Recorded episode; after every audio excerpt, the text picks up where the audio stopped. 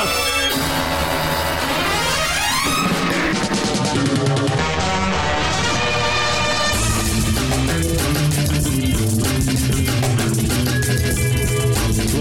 it's your weekly optimism vaccine. I, I am not Steve Cuff. He is, as I've been told, in Indianapolis playing board games with his old friend, the quartering, and the, having a few drinks to celebrate the demise of Anita Sarkeesian's uh, project.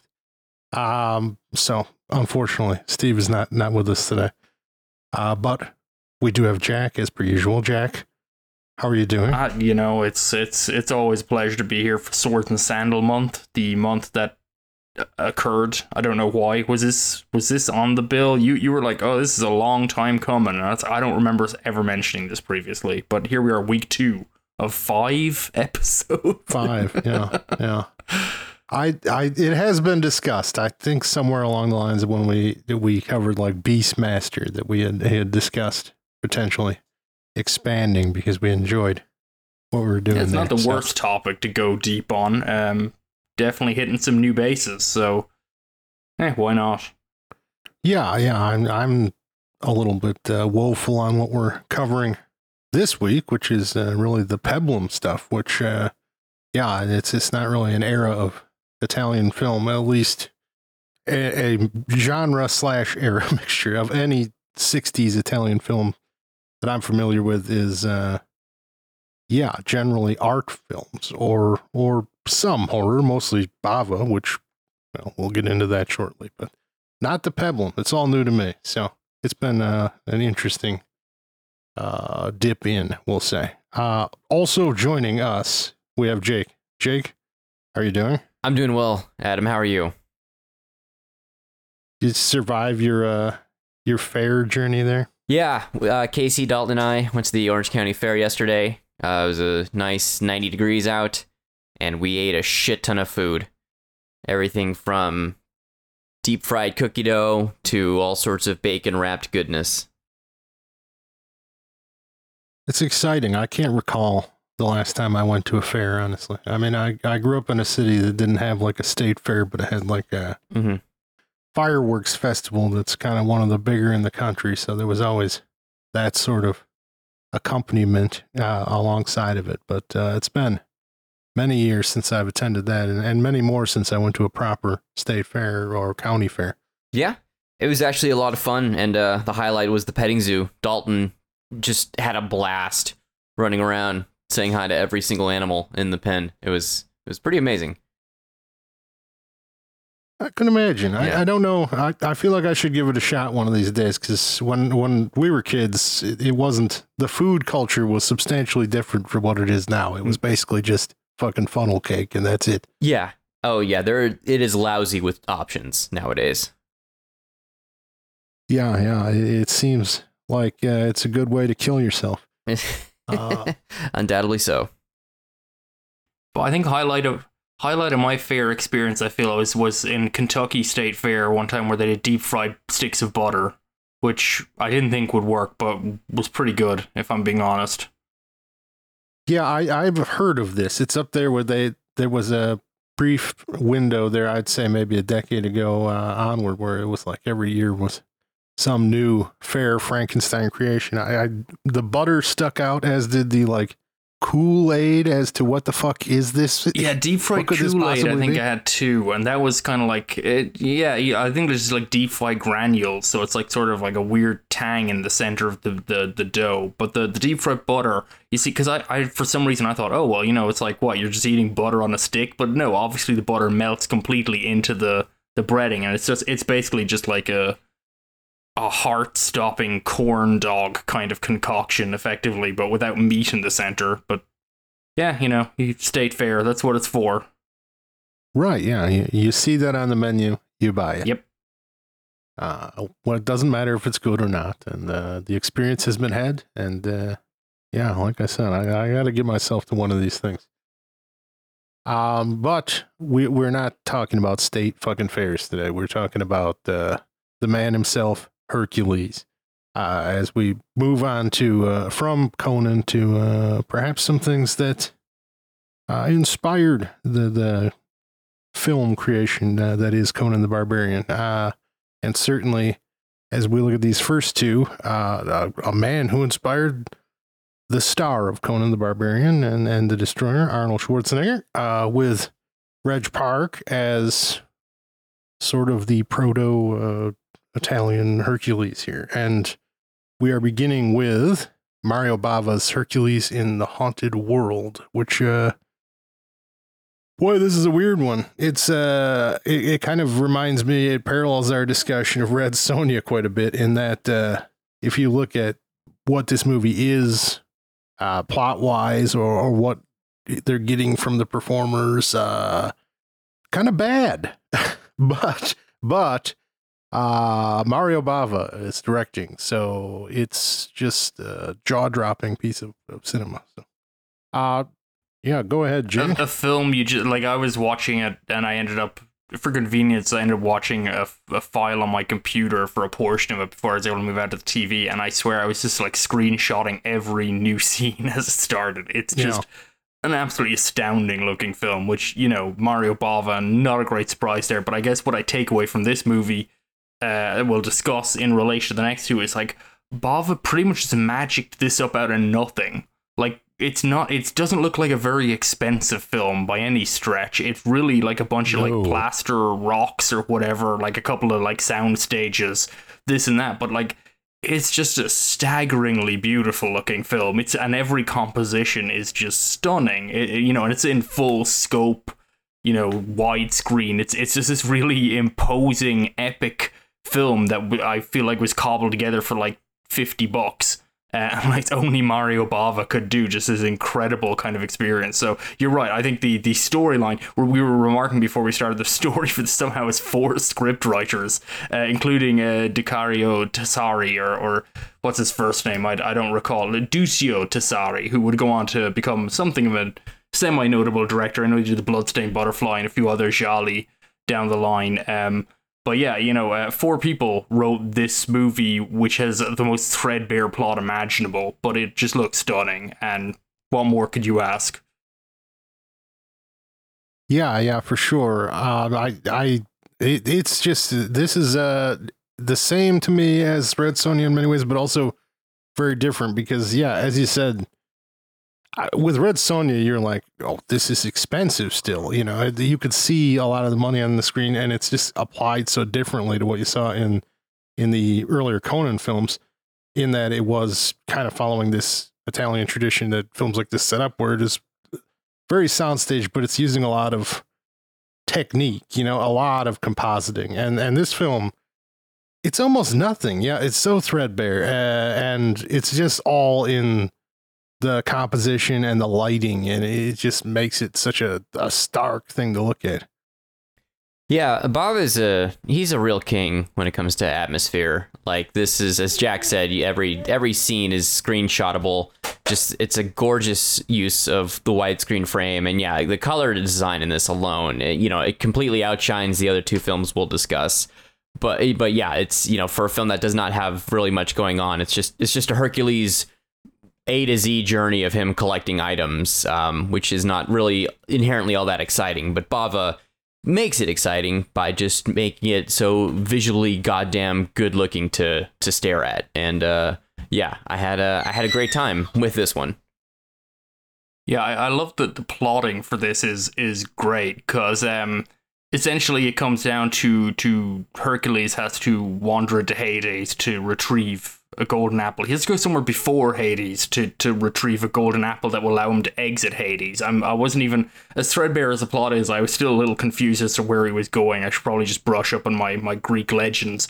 But um, I, I just love that like at the early part of the movie they, they just go like the only way to the only way to get to Hades is with a magic boat and so I first think okay first quest item get a magic boat that's gonna be the first thing they do and then their like goofy comic relief friend uh, I don't know why they hang out with him considering that Hercules right hand man keeps stealing his wife uh, You mean Italian knows? Mr. Bean? But yeah, Italian Mr. Bean, fair. And he just he just wanders in. It's like, oh yeah, my friend is a magic boat. We'll just ask him for it. I was like, oh okay, they solved that one pretty quickly. It's it's just a really odd film, and and like the big the big story beats seem to just be covered instantly in like a quick cut or whatever, and then the rest of it is really just sort of them hanging out and this threat of danger and the unknown as they they kind of spend time in Hades uh, and everything in this movie. Uh, one thing I suppose in terms of like how Bava handles it, there's a few things. First, we'd mentioned there's like Bava is just incredible in that he can kind of like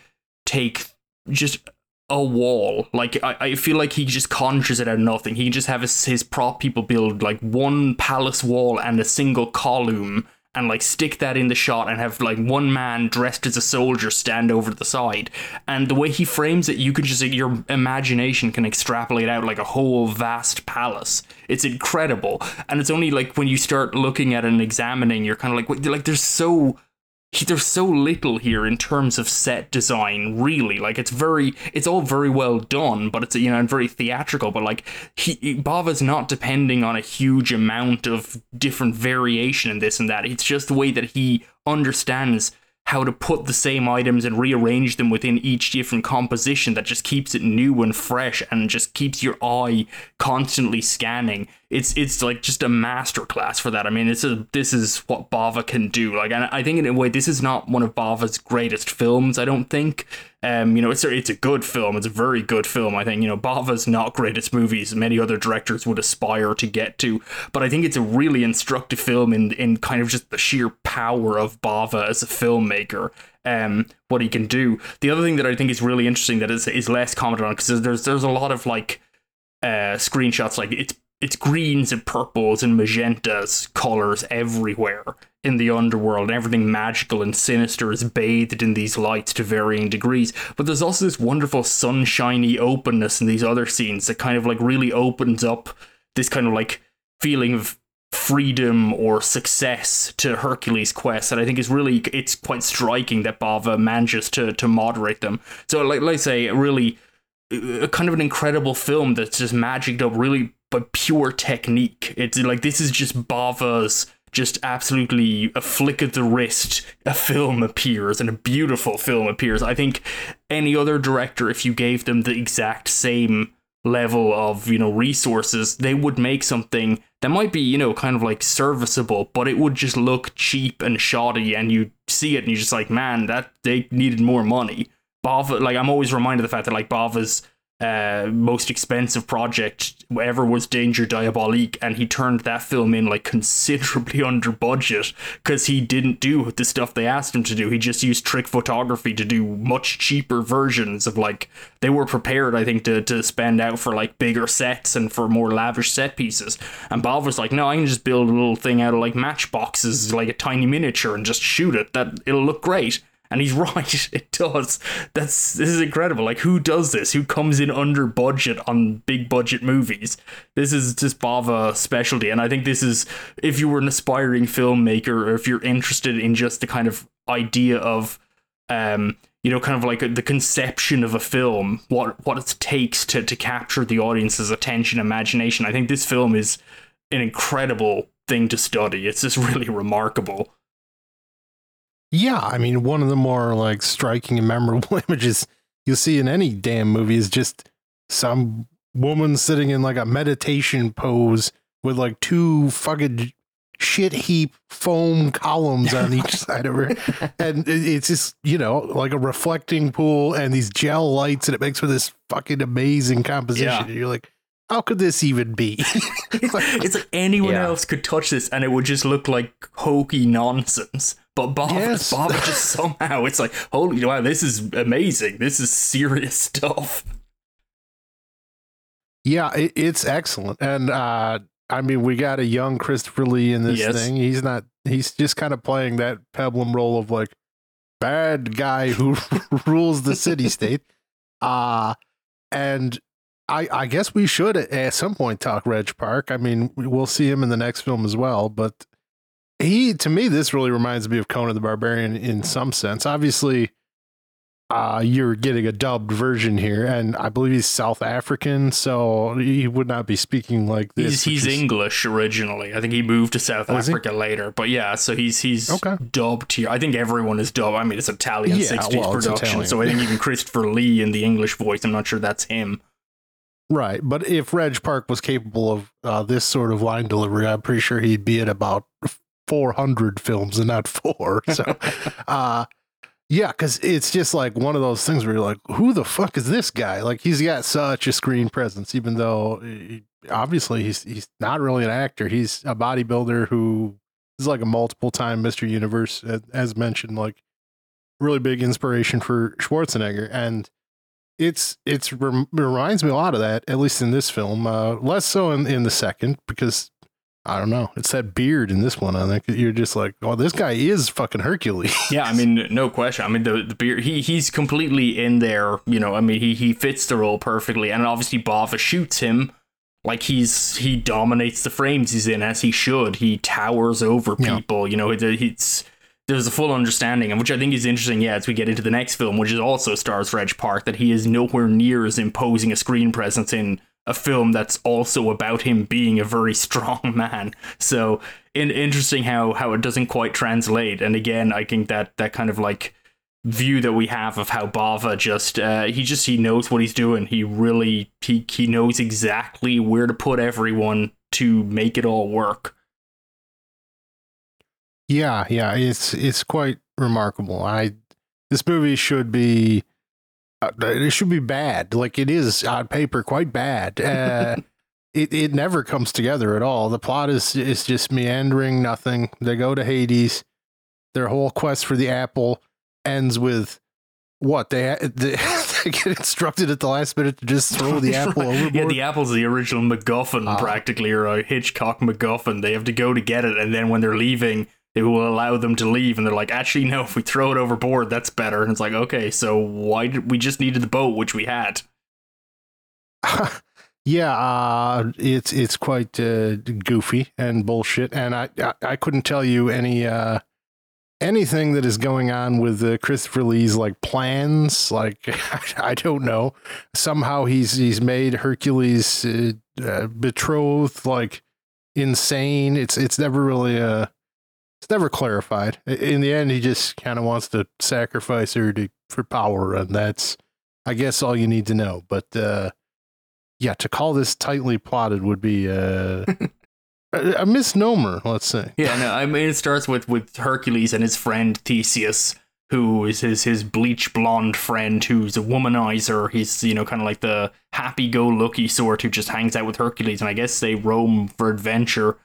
Uh, yeah, I mean, they're they're very much separate types. They stick in a whole dude, just like as Jake says, Italian Mr. Bean, who's the worst thing in the movie because that character is always the worst thing in the movie, and kind of the reminder that while you're watching a movie that's probably meant for children, uh, you know, very, very strong. Like n- no one could find this man funny in what he does. He's and he exists solely to get the shit beaten out of him, and then Hercules to intervene. But Hercules just let him get the shit beat out of him for a long time before he intervenes each time. So I don't think even he likes him. Um, but yeah, you know, it it works. It's you know, you're it's absolutely just driven by a kind of a goofy adventure logic, and really, it's it's the images that's pulling you through. It's just the iconography of it that works. Christopher Lee works pretty well in his villainous role, and then we have our finale with like zombies, almost you know, when hands coming out of graves and things, which Mario Bava on home turf completely. Um, yeah, I mean, you couldn't complain. It's it's kind of movie I think. I, I, I would be interested to see, you know, if, if you were to put it on for young people nowadays, you know, for kids, if they'd be at all enraptured by just the sheer starkness of how it looks. Like the just it's it's got such a an incredible palette to it. There's nothing made nowadays looks like this. Uh, not much made in the '60s looked like this. Um, you know, it's No, it's no. It's really just it's really something. It's and you know to the point where like like don't watch this because you're interested in Hercules. You watch this because you're interested in Mario Bava. Right. Yeah. I, I wonder how it would go over because as we saw with Red Sonja, a lot of the complaints, I, I think there's a barrier with the modern audience and things looking fake. And this looks absolutely fake. It's the most Proudly artificial. fake. Yeah, right. As was Red Sonja. These are not things that are striving for realism, and they're all the better for it at what they're trying to do, frankly. But I think that there is a, a legitimate barrier there for a lot of younger folks, which uh, is a shame because this sort of shit is much more interesting to look at than something that's just striving for absolute realism. Yep. So, what happens when you take this formula and apply it to a film uh, that is not directed by Mario Bava? um, you get you get something like Hercules, Prisoner of Evil, which I don't know. I, I did not select these films. Transparency for the audience. Uh, we we kind of really quickly cobbled them together for for whatever reason. We had plenty of time, but Really quick, you mean exhaustively researched and yeah, two out of three are I- Hercules movies? I think I said this like four times. I'm like, oh, don't worry about it. I'll, I'll, you know what? I got some time tomorrow. I'll sit down and I'll really hammer some stuff out. Then you guys are like, no, wait, how about this one? Nah, let's do it now. I'm like, I got okay, excited. that sounds fine. And what did you settle on between you and Steve? You've you've managed to out of the approximately uh, 700 uh, 60s Italian Hercules films, you picked a film that is actually not a Hercules film. This this film is actually part of the Ursus series of films, uh, and it's I mean, called. if you speak English, it's Hercules. Good enough for me. but I don't even understand that. I guess is, is it's Ursus is is a, a character, a minor character in what is called the uh, the Quo Vadis, which is uh, a right. Polish novel about uh, Nero, so Roman, uh, the end of Roman Empire era, essentially. But um, I don't know why, but he he, he essentially became uh, the subject of a series of films in the peplum genre in the '60s, uh, often cited as the son of Hercules, even though that's that's not accurate to the the source material, certainly, but. Um, the thing is, even in this Ursus film, we we we watched the Italian language version where he's never referred to as the son of Hercules. He seems to have no sort of uh, supernatural status not, not whatsoever. at all. Yeah, he's just the leader of a tribe. Uh, but uh, for whatever reason, when this was translated to English, uh, it became a Hercules film, and that that is not the end of this mystery because uh, go ahead and try and find an English dub of this film because it doesn't fucking exist. Uh, so I don't know if it was just translated. The only thing, the only evidence I could find of it is there was a something weird VHS under the title Hercules Prisoner of Evil, which apparently there's no rips of that floating around anywhere. And trust me, I went digging. Um, but I wonder that it was is mostly a theatrical thing. I would guess, yeah. I'm, I'm guessing this. It seems like exactly the kind of thing that like uh, American International or someone would have picked up for half nothing and just repackaged, maybe re-edited a little bit and brought over. But uh, I mean, to clarify, the reason we we were brought to this film particular, and yeah, at the time I thought I assumed, hey, it's a Hercules movie I haven't seen. Let's check it out. And I was very confused when they kept calling him Ursus when the movie started, and it's like, wait, what? Uh, but yeah, th- this one is again directed by known directors. We have Anthony Dawson is credited director, which of course is the the anglophone uh, name of uh, Antonio Margheriti, who's uh, you know a kind of a a director you might have seen some of his his he's done some gialli and a few other films here and there. But more interesting even than that is that the film he apparently didn't direct most of it. He was called away to another project, so the assistant director had to step in and finish the majority of the film. And the assistant director of Hercules Prisoner of Evil is none other than Ruggero Deodato, Mr. Cannibal Holocaust himself. So, seemed like an interesting prospect. Also, it's kind of like a horror movie. It's got a, a, monster that he must fight against, uh, Ursus, our, our main dude. But yeah, um, oops. I mean, two out of three ain't bad, right? For a Hercules episode. Yeah, yeah, it is. It is amusing because there's two reasons that we chose this one out of a very long list, and that was uh, Deodato, as well as Hercules is, is meant to be fighting a werewolf in this film, which, uh, I yeah, it, it- Hercules isn't in the film. Uh, there's no werewolves in the film either, so so really, it's just kind of a, a, a strange choice. But it is it is an interesting film to look at in in direct comparison with the Bava because it's it's shortly thereafter. This is this is in Reg Park's uh, mini run where he was a various Italian strongman, I believe, mostly Hercules. Although who could say? Maybe it was mostly Ursus. But but there's also a Samson film in there. I think there's only five films in total. But yeah, this is right in the meat of it. So and honestly, it has a much more interesting script than than the Bava. it's not great or anything, but there's at least kind of like a, a who done it thing going on here that's it's engaging. Um, but it's also a much worse film just because it, it's, it's there's no there's no Mario Bava. Yeah, it's it's an interesting film in that I, I actually wouldn't be surprised if this movie had a bigger budget than Hercules in the Haunted Mhm. World. Like it's it's not it's not a bad movie by any stretch in terms of what's done and everything, but it, it's just striking how less engaging it is immediately because it's a much more normal production. It, it uses a lot more. It moves outdoors more than sound stages for a lot of it, and uh, it's got you know it's got big. It's got props. It's got lots of armies and extras, costumes and stuff. I mean, it's it's got all kinds of things. It doesn't it doesn't look like a really cheap movie, Well, quickly made, surely, but like you know, it's it's very much par for the course. But yeah, um. Just doesn't doesn't have that magic touch, and also Reg Park is clean shaven, which just seems like a really like if you're a uh, an oldie world strong man, I feel like a little bit of scruff is a good idea. It's just kind of bewildering that he isn't. Although I guess maybe that's to contrast with the Beast Man, who appears to have a bunch of fake fur hastily glued to his back uh, at any given time. So maybe maybe that's it. That's that's got to be it.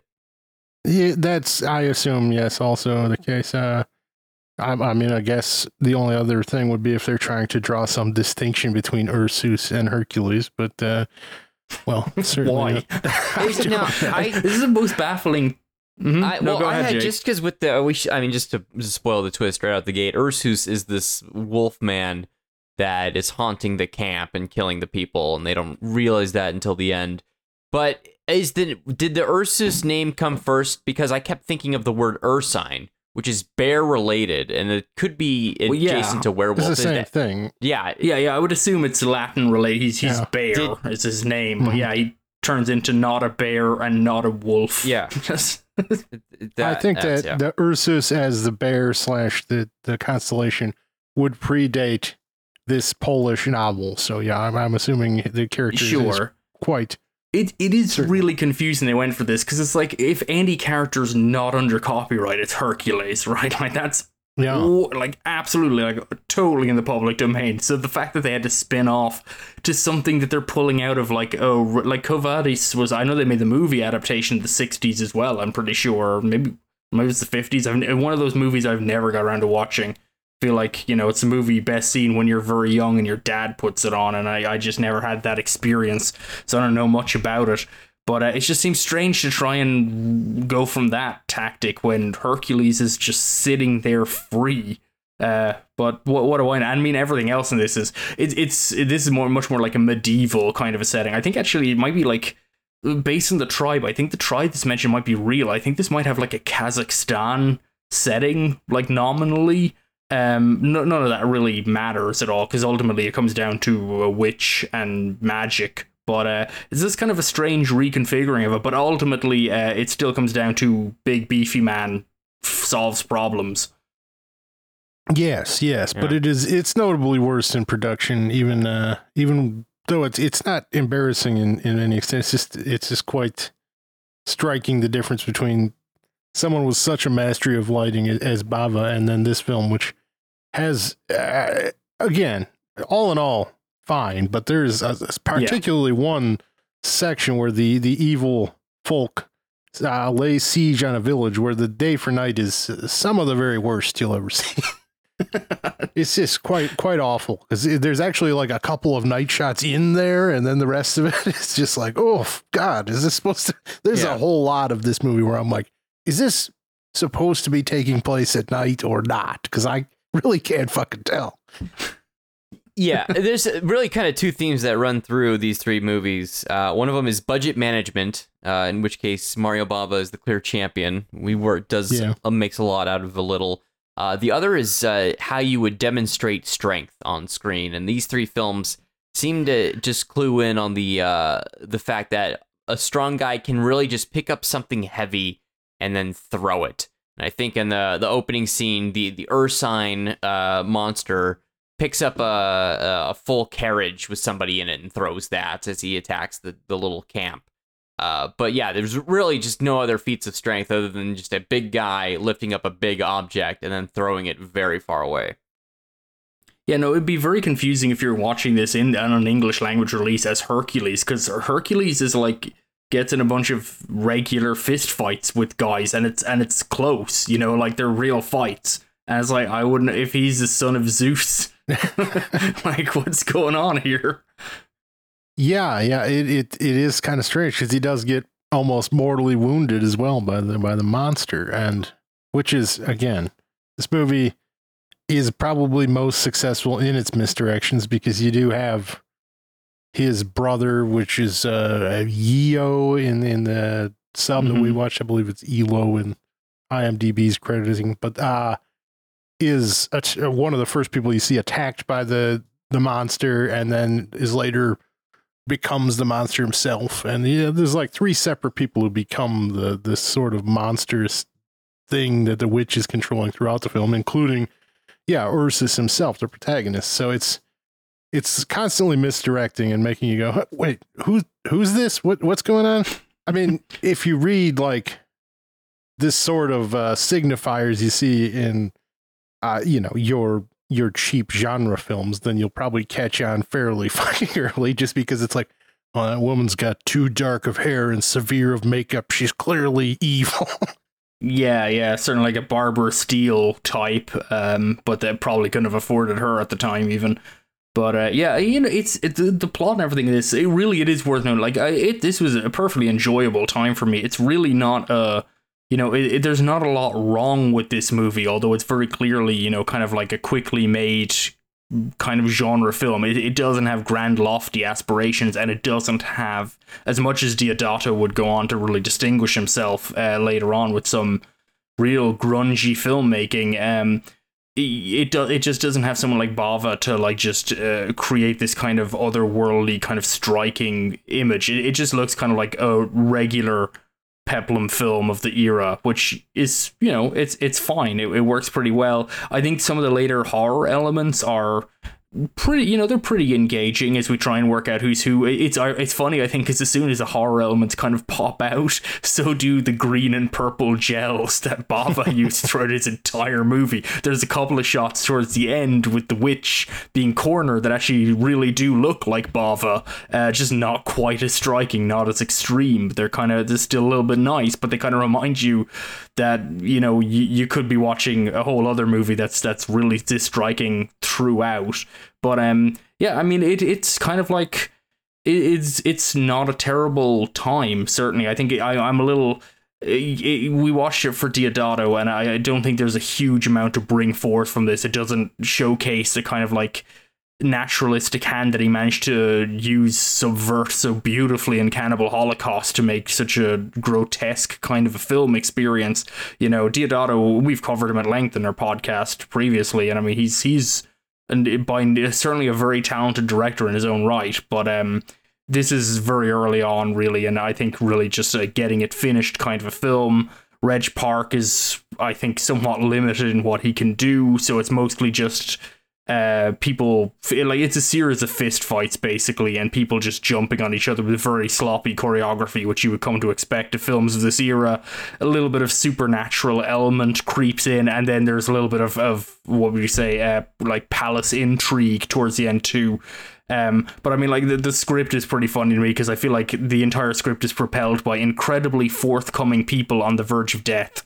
Uh, like there's at least two occasions where someone is mortally injured. Uh, an enemy of, of Ursus is mortally injured, and he picks them up and goes, "Tell me what I need to know," and they just immediately just tell him everything that he needs to know, and then die.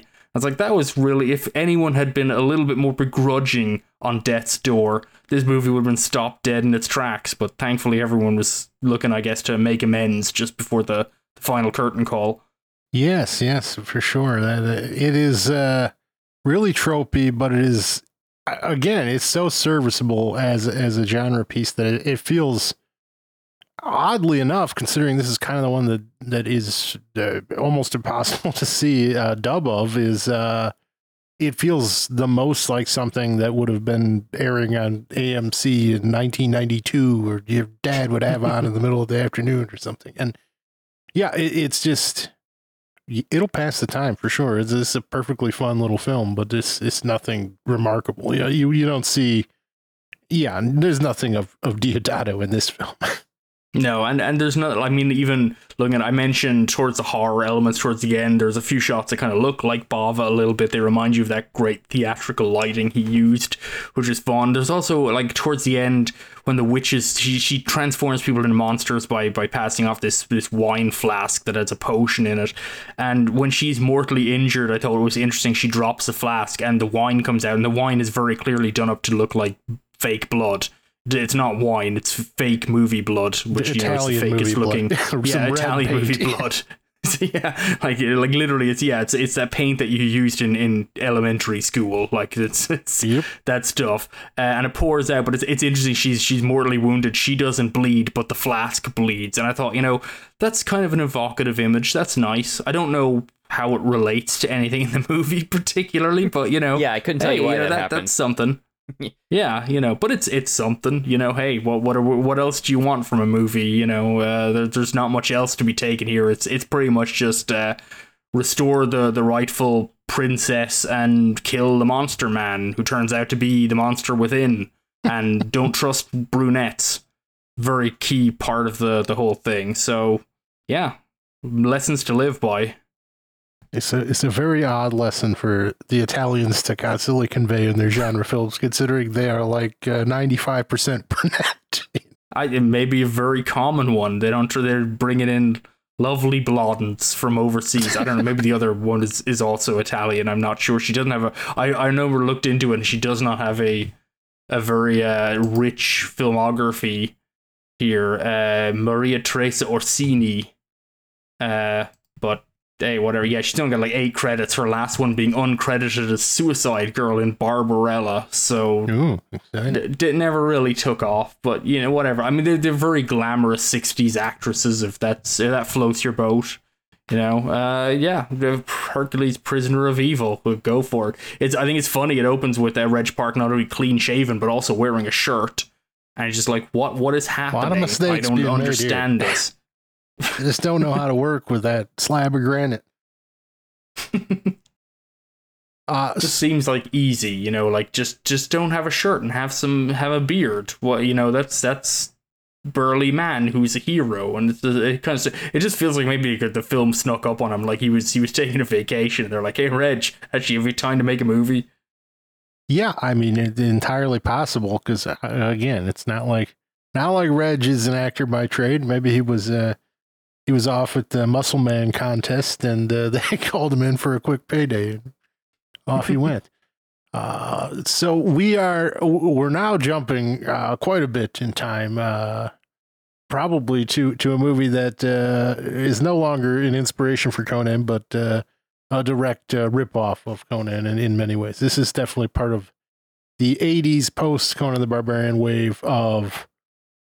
Yeah, it's kind of the the return of your Hercules sword and the sandals Italian cinema.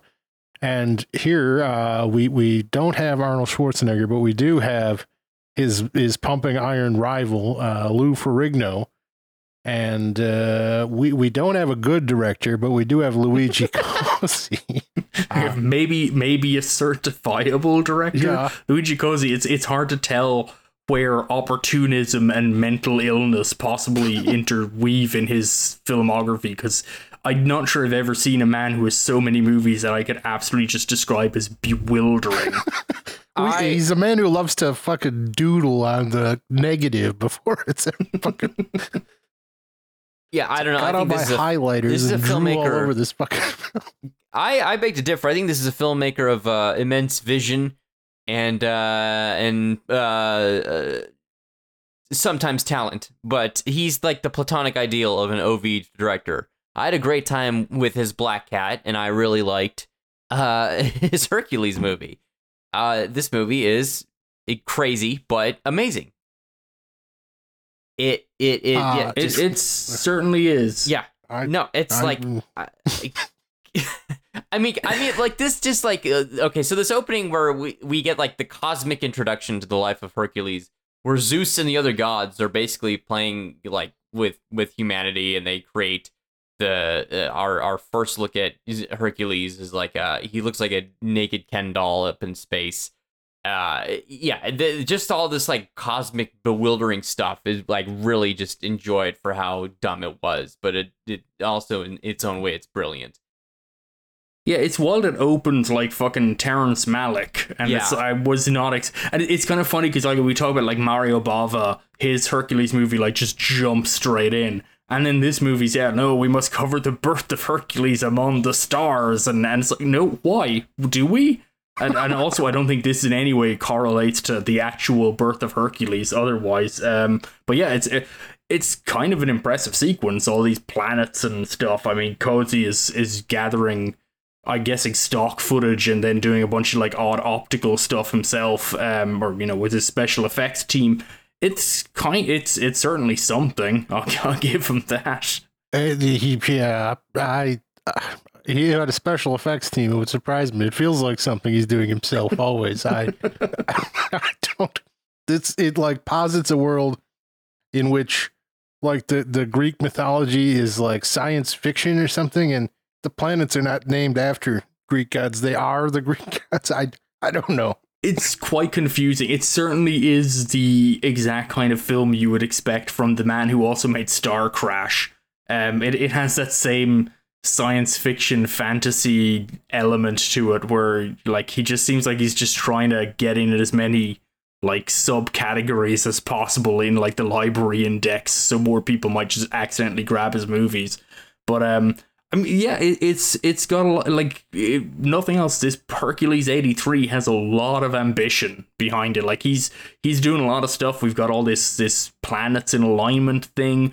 We've got uh, a man in a bear suit. We've got stop motion robots. We gotta come back You know, to that this bear is suit, all kinds of things. Yeah, yeah. The bear fight. How did that? Jake, what do you th- what do you think? Who are you rooting for? bear the bear fight is incredible hercules is out in the forest he's he's uprooting giant trees with his bare hands his father says all right i'm heading home and uh, hercules jokes he'll clear the whole forest before he gets home.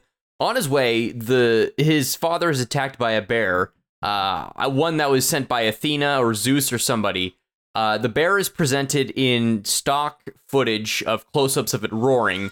Then when hercules runs to the rescue he tackles a guy clearly in a bear suit and then beats him to death with these cosmic punches. Then, after he sees that his father has passed, he throws the bear into outer space. And I'm like, yes, yes, yes. This is what a Hercules movie should fucking be. He needs superhuman feats of strength and and and wisdom because this Hercules is also smarter than all of mankind. And it's presented when Yes, that's a point. yeah the, when he's when he's cutting Ferrigno down all really the trees that. his father his father says my son you have the power of zeus and hercules looks at it look at his hands and goes yes but i do not know why as if it's to become clear to him later not that he's just a really strong guy that they've accepted but there's more to it than that and they both know it Yeah, I mean, he's- a man seeking his destiny, but certainly, um, it, worth noting, the bear is not the only object Hercules hurls into outer space Oh, no. in this movie. yeah Uh, you know, he why stop there? No. Yeah, no, he competes in these Olympic Games, uh, or where he fights uh, several guys on chariots. Uh, the little blades attached to the chariot wheels just bend and snap off when they hit Hercules' shins. He grabs them, throws them off. Then about a dozen guys charge him with a giant log, which he then uses to pin the guys against the wall, and then he throws the log into space. And then just just, Just jump ahead later Space on littering. he has to fly a magical chariot to get to his destination or wherever, and he ties a, or has this uh, Circe, the sorceress, uh, tie a cinder block to his chariot, which he then throws into space and then jumps on the chariot so it can ride off in the distance. Yeah, I'm confused by the chariot. This is one of my sticking points with this movie. This very logical, clearly plotted movie otherwise, but I am a little bit perturbed by the the flying chariot he acquires, which apparently doesn't fly without flying horses, which he can't get. I'm pretty sure a flying chariot that can't fly unless it's pulled by something that flies is just a chariot. I think that's that's pretty much just how that works. Um, but he, he gets the magic chariot, and yeah, then he has to uh, throw throw a block through space to on a rope to, and they, they fly along through it, which is extremely.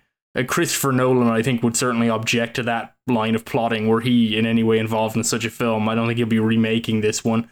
Um, I, I should be worth mentioning the special effects in this movie are.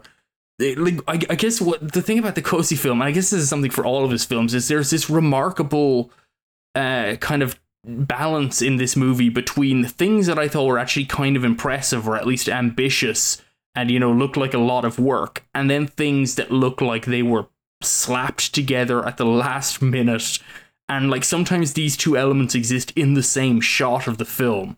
Like, it's just this incredible mixture of not bad, kind of interesting special effects driven fantasy cinema, and then shit, it looks like they just sent a PA out to buy like a, a princess costume. Like they forgot they had a princess in the movie, and they're like, "Uh oh, we better fix that." It's it's absolutely bewildering and head scratching the way that so much this movie, eh, you know, kind of falls between those two things. And I, you know, for me, this movie, I kind I was entertained throughout, but I'm not sure I could make much of a case for it because I feel like as a fantasy movie, I'm not sure anyone can really get swept up in something that drops off as hard as this one does in between other bouts of like random things. You know, I mean, I think the most the most consistent thing in this is certainly Sybil Danning playing the evil, I don't know which uh, Mm, something. I'm not sure even what position she's to- in. Best not to think about. Yeah, but you know what? She she knows what she's doing. Everyone else, by the way, it's worth noting, like everyone in this movie is speaking English, and then they're all dubbed. You know, which is bizarre because this clearly has an eye on the American market. Like, there's you know, it's not full of like Italians speaking Italian and then being post dubbed. Like even the Italian actors in this, they look to all be speaking English.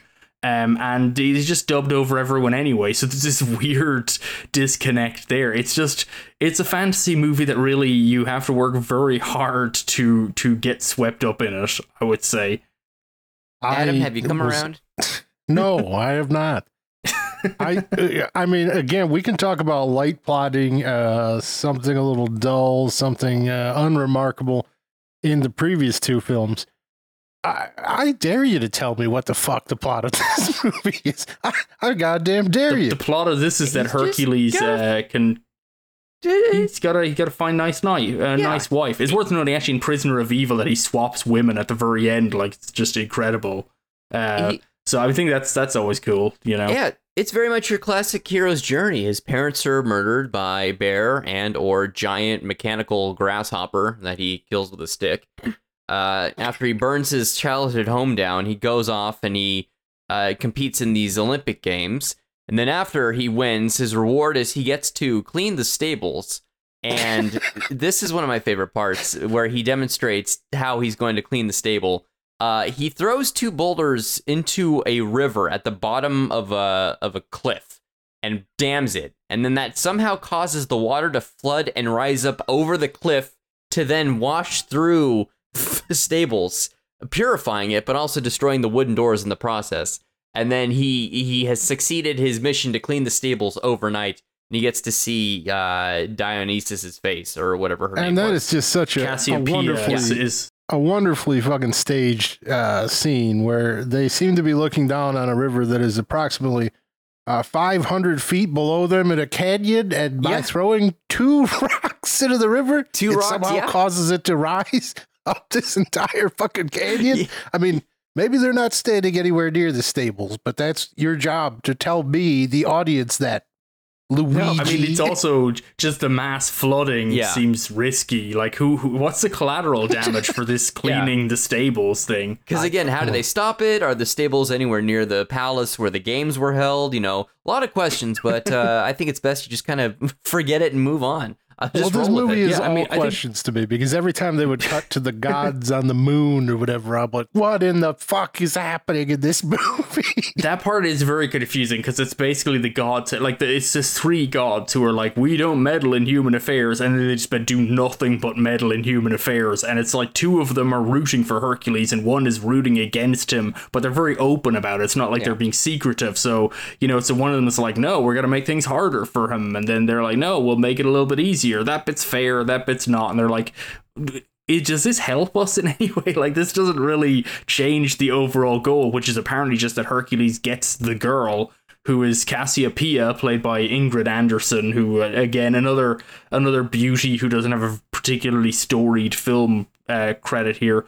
But um, I think really funny. We were all discussing this earlier. Um, in terms of like the amazing costuming in this movie, she wears a veil. No man may see her face. The man who will eventually see her face for the first I time, mean, be fair here, Jack. says will marry a her. veil, right? That's a very difficult thing to pull off. That I Right, I don't yeah, a veil. Like a do it. costuming department will be like, ooh, that tricky. Give us some time.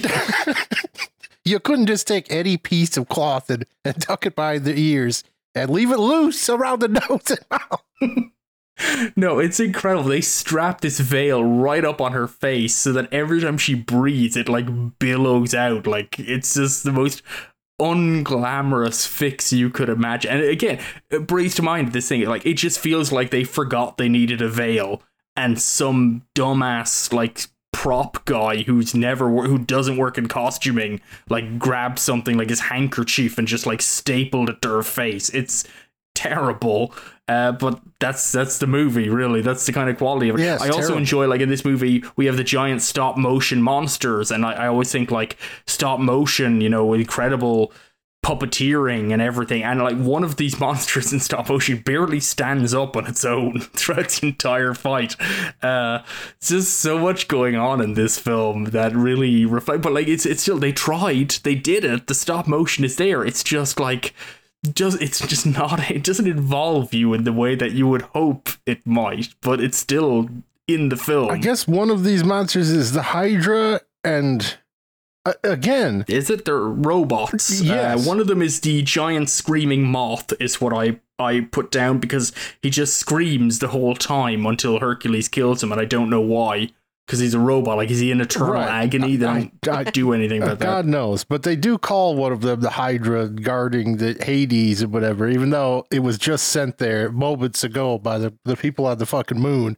Uh, which again, confusing. Is that the villain of the movie who's also on the moon for some reason? Uh, there's a separate guy. There's there's Dino or something. King Minos, sorry, is he's a separate villain who's also supernatural, who has Daedalus, who's a woman, and who also shows up for one scene. And you think like, okay, so what's Daedalus gonna do? And the answer is she's not going to appear again. He just needed someone to talk to in that scene. Okay, apparently, I, I can see. Well, I'm really feeling stupid for not understanding why this random gentleman who's not the villain of the movie is on the moon asking for, for the robot to be slightly enlarged before it's sent yeah, it's it's yeah. There's a whole thing going on here. Uh, yeah, no, it's it's it's Athena and Zeus and someone else, uh, another woman god, Hera maybe, Maybe, yeah. that is is are on the on the moon, and then there's the the King Minos is also maybe on the moon or maybe just on another another planet. It, unclear. No, he's in um, irrelevant. he's in Thera, which is the capital of Atlantis, and that's they take the Rainbow Bridge to get to his kingdom, and that's being guarded by the Oh, giant uh, that guy, that statue. Remember? And but I the think Rainbow Bridge being in outer space because don't they escape from that on the flying chariot by zooming through Oh space? Oh my god, this then they movie then they land in the ocean somewhere because Circe falls in love with Hercules mid-flight, and if she when she falls in love, she loses her powers. But let's not forget, at one point, she enlarges Hercules so that he can cause continental drift and separate Europe from Africa. That's Yeah, right. apparently It creates this movie takes of place on Gibraltar. Pangea, right? this is the Yeah, greatest and he does ever this made. too. I think. Uh, I think the the king of Africa, who has a white wife and mostly white subjects, Why but I is think there Africa if the continents are not separated? it, that's just how it is. He's the king of Africa. That's that's just what that is. And he may or may not be played. I think he might be King Zenadama, who's played by Bobby Rhodes, who people might recognize from uh from Demons, the the Argento Lamberto Bava. Yeah. flick. Although I'm not sure if it is him because uh, he didn't look like him in the film. Uh, but I'm not sure who else he would be. I'm looking through the credits and I don't see anyone just credited as King of Africa. so I'm Is it unclear. is it King Minos who says that all of this is happening in the name of science? Everything is all science based. So like, yeah, yeah, it's a, sci- it's sci-fi. Like, uh, yeah, I think this is absolutely like uh, Luigi Cozzi trying to do like category fraud. It's like it's not a fantasy; it's science fiction. It's but like he's trying to get the video in two different places in the video store. He is wanted to make he's a, trying to a do. Thomas Dolby music video, and this is what he came up with: is, uh, some Hercules nonsense, where a I guy don't know. randomly yells "science." I, I, Yeah. I really, I, on paper, I'm like, oh, this is the one I'm looking forward to watching. You got you got Big Lou, you got Sybil Danning. It's a Cannon movie. I'm like, well, how could it not be fun? But it's such a pile of bullshit. I can't fucking follow any second of the movie. For me. it's just so confounding at at every turn. And you guys, you you're talking about effects that you found uh, to, to be uh, interesting, and you could only see the labor. I don't. Ninety percent of the effects in this movie are when Hercules punches someone. Stupid fucking lights shoot out of his fists for no reason. Just, I mean, to, to categorize, I think that the effects, like the opening plan and stuff, is more impressive than I normally associate with Luigi. He's, he, he seems normally he doesn't have that much money. Like normally it's more like as Jake mentioned, like the Black Cat, which is a great movie. It's insane, but it certainly doesn't have anything like this in it. It's much more like let's just get some strobe lights and put gels over them and let's go nuts. Um, yeah, it, it's you know it, it kind of it kind of works. Like I say, I was I was never exactly bored, even though I couldn't exactly claim the movie ever coalesces into anything coherent, certainly, or even kind of involving necessarily. Another thing I think is really funny about this movie is it basically goes backwards in that Hercules, our hero, starts by fighting a bear, then he murders three giant killer robots. And then by the end of the movie, he's just wrestling with some guys. Like it's just some other men. Like it's completely bad. And then he has a sword fight with another with an old man. oh, with some more So- great so optical what- what is happening? Just the best this guy- optical effects you'll ever see on that sword, the fucking rainbow sword or whatever the hell this guy's using to fight Hercules. and uh, I, every time he strikes him, it, it leaves a great fucking red paintbrush swath across his chest. It's like this.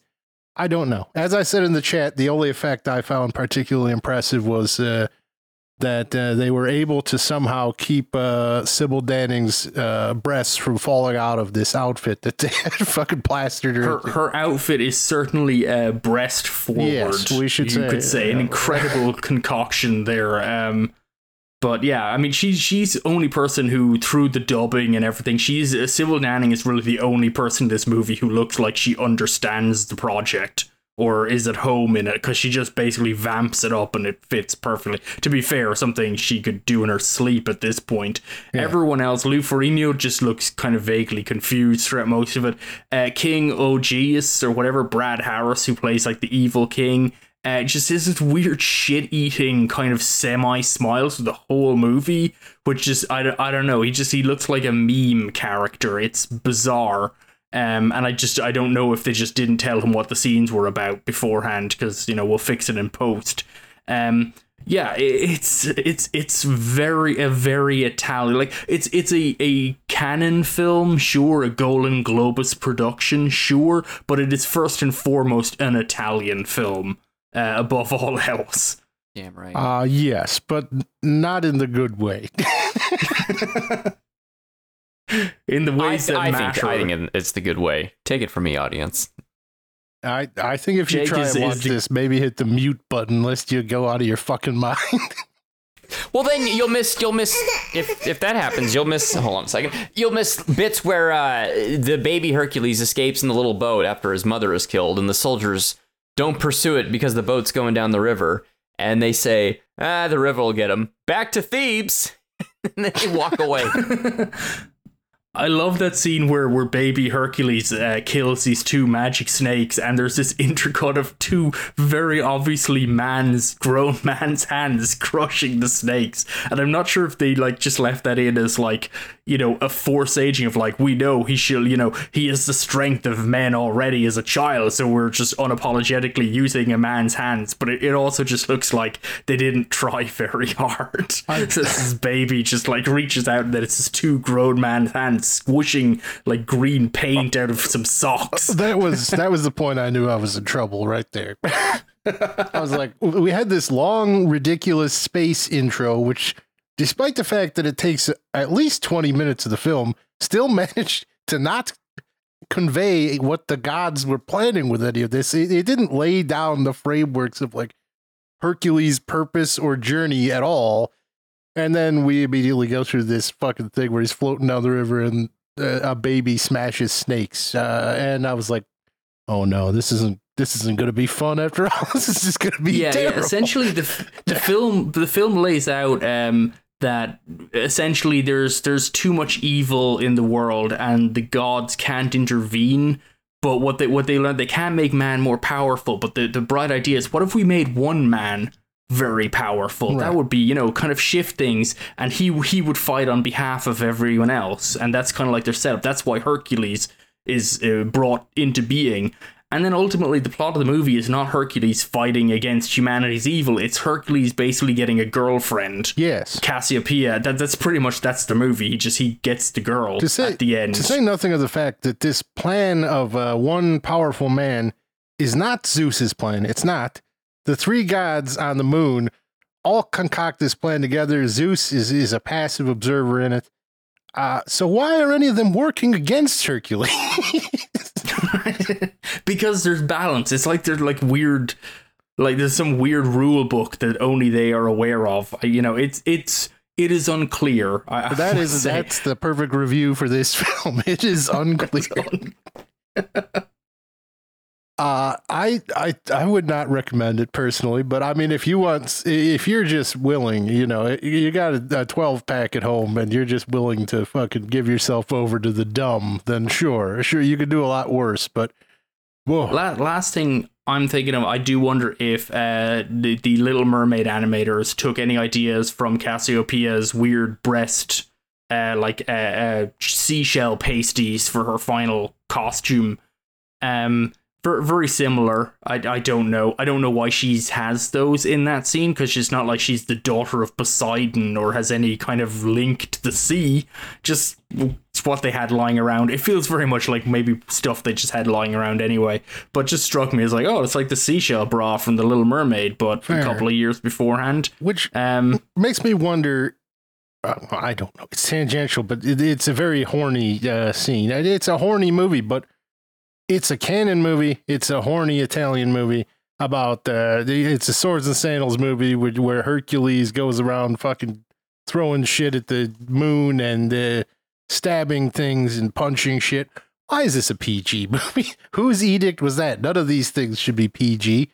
Cannon is not usually trafficking PG. Like, who the fuck's edict was it that this be like kid friendly? Because really, you could probably get away with a lot more if you just went full bore with the the Conan style uh, violence. And it's true because this. Yeah, because this came in before Conan the Destroyer, Right. which you know moved the Conan thing to the more child friendly. I I'm guessing.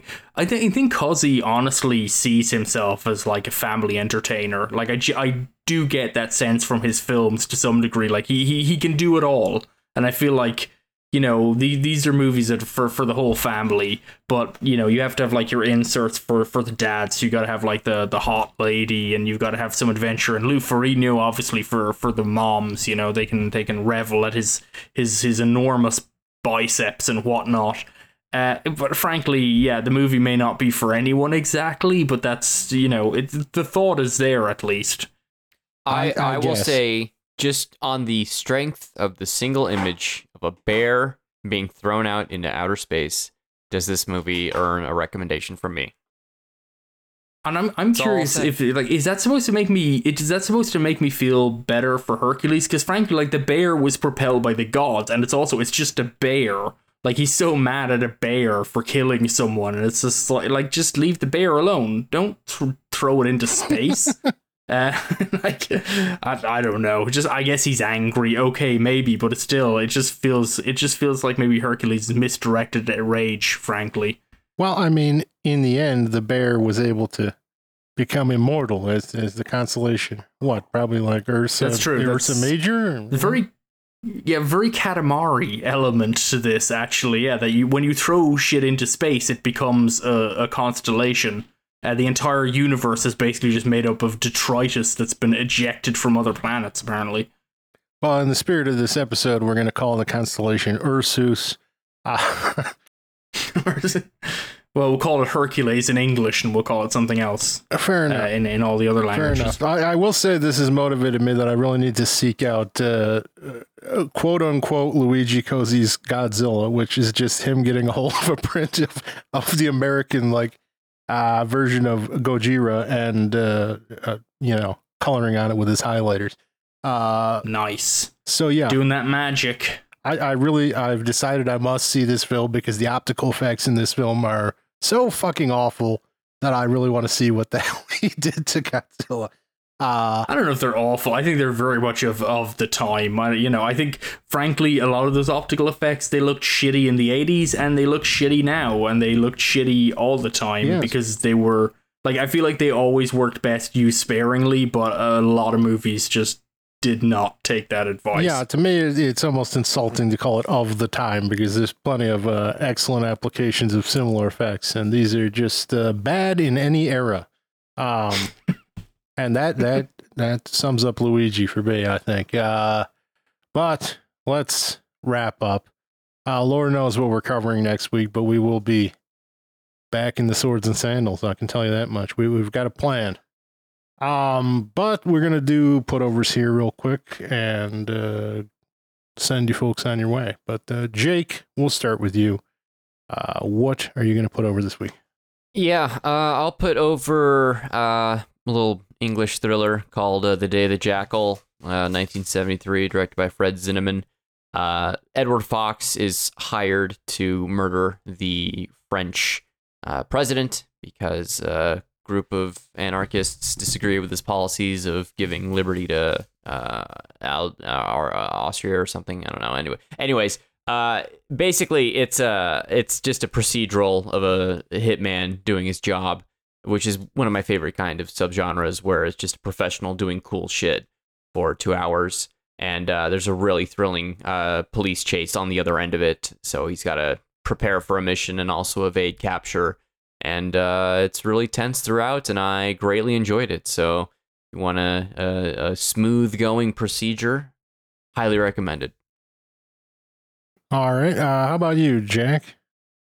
Uh, I- I'm going to put over Kinji Fukasaku's Samurai Reincarnation, which I happen to watch this week. And actually, I think it could be a pretty good pairing with Bava's Hercules in the Haunted World, because uh, they're both about men with swords to some degree or another. Uh, I guess Hercules doesn't carry a sword, but his friend does, so close enough. And uh, just kind of cool, supernatural looking lighting. Um, interesting film. It, it's basically kind of a It's set in the Warring States period of, of Japan. It takes some historical uh, elements, but then injects a supernatural element of basically gathering a, a gang of, of supernatural outlaws to topple regimes. And, and Sonny Chiba plays the great swordsman Jubei Yagyu, who must uh, stop them. But it's it's a really interesting film because it's kind of like it's it's just sort of it feels like it starts in the middle of the story and then the end of the movie is also completely unsatisfying. It's just kind of like it's like none of it matters. Uh, but it looks amazing. Um, it's got several scenes I genuinely don't know how they shot them. They look insanely dangerous, and it's just full of like kind of cool stuff. So um, yeah, Samurai Reincarnation. You can the you can get it on Blu-ray from Shout Factory and a Sonny Chiba box. There's also a UK Blu-ray that came out, so it looks very nice. So um, good good times if you if you're interested. All right. Uh, I uh, often take the, uh, the the times where I host as an excuse to not put anything over, but uh, I, I figured, you know, I, I mentioned pumping iron earlier, and I think that this is, is kind of an ideal time to recommend that, which is uh, really the uh, the the wide world's first uh, exposure to Arnold Schwarzenegger, and also.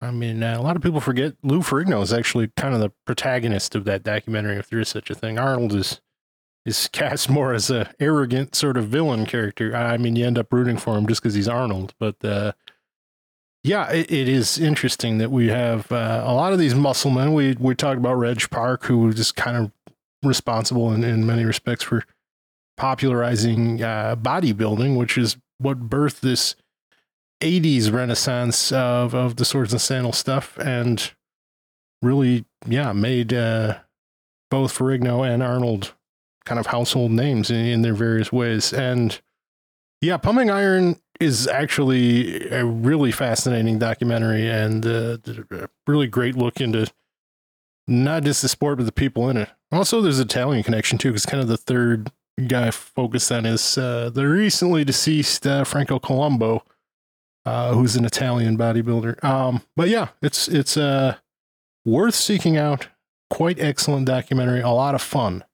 Um, if you haven't seen it, Jack, I, I would recommend it. And it's it's really available just about everywhere on these free streaming services and YouTube, et cetera, et cetera. Then next time I'm looking for a hunk of man meat, I know where I'm gonna go. Yeah, yeah, it's it's great. You get that whole speech where Arnold compares uh, the pump to uh, to ejaculation. You know, he's talking about how he, he feels like he's coming all day, every day uh, when he's in the gym. It's it's quite excellent, memorable I'll stuff. Um, yeah, we should uh, wrap things up though. Uh, if you do want to get a hold of us at any point, uh, as as Steve would say, with your questions, comments, marriage proposals, or death threats, uh, you can email us at optimismvaccine at gmail.com. Uh, we are also a Patreon supported podcast. Uh, we don't make any money doing this, rest assured. This is just uh, any help we can get to pay the hosting fees and, uh, you know, cover any occasional equipment needed. And uh, we're very grateful for the support we do get. And at the $3 level, if you do choose to uh, support us, Steve will send you something from his personal collection. Any number of DVDs, Blu-rays, etc., etc., could be headed your way within the continental United States, of course. Uh, uh, gonna far outstrip the three dollars uh, if if we're sending international, unfortunately. But um, above that level, if you donate at five dollars and up, we will uh, mention you on air, and you can take part in uh, various polls to decide episodes. Um, yeah, that uh, this week we have in that tier uh, David, CWW, Evan, Ryan, Dustin, and Paula. Thank you very much for your support, as always. Uh, and at the $25 level, even if you just do it for a month, uh, you can dictate an episode. If something you want us to cover, uh, just to $25, and uh, we'll do it. No questions asked. I mean, within reason. You can't send it, you can't request something that's like 45 hours long, but, uh, you know, no real uh, content restrictions. We will, we will cover it. Uh, and everyone who, who donates, um, you know, we have an extensive backlog from back when we used to be bloggers. Uh, there's a ton of written content on here that's really only available through the Patreon, and uh, quite a few sideshow ideas we have uh, in the archives for other types of podcasts. And yeah, we just put out a bonus episode last week covering uh, Cindy Crawford vehicle fair game. So uh, we do put out uh, new episodes of uh, bonus content for you folks as well. Uh, I think that's about that. And I sure can't think of anything else we need to cover tonight. So, uh, last word is yours, Jake. Look, Mummy, there's a bear plane up in the sky.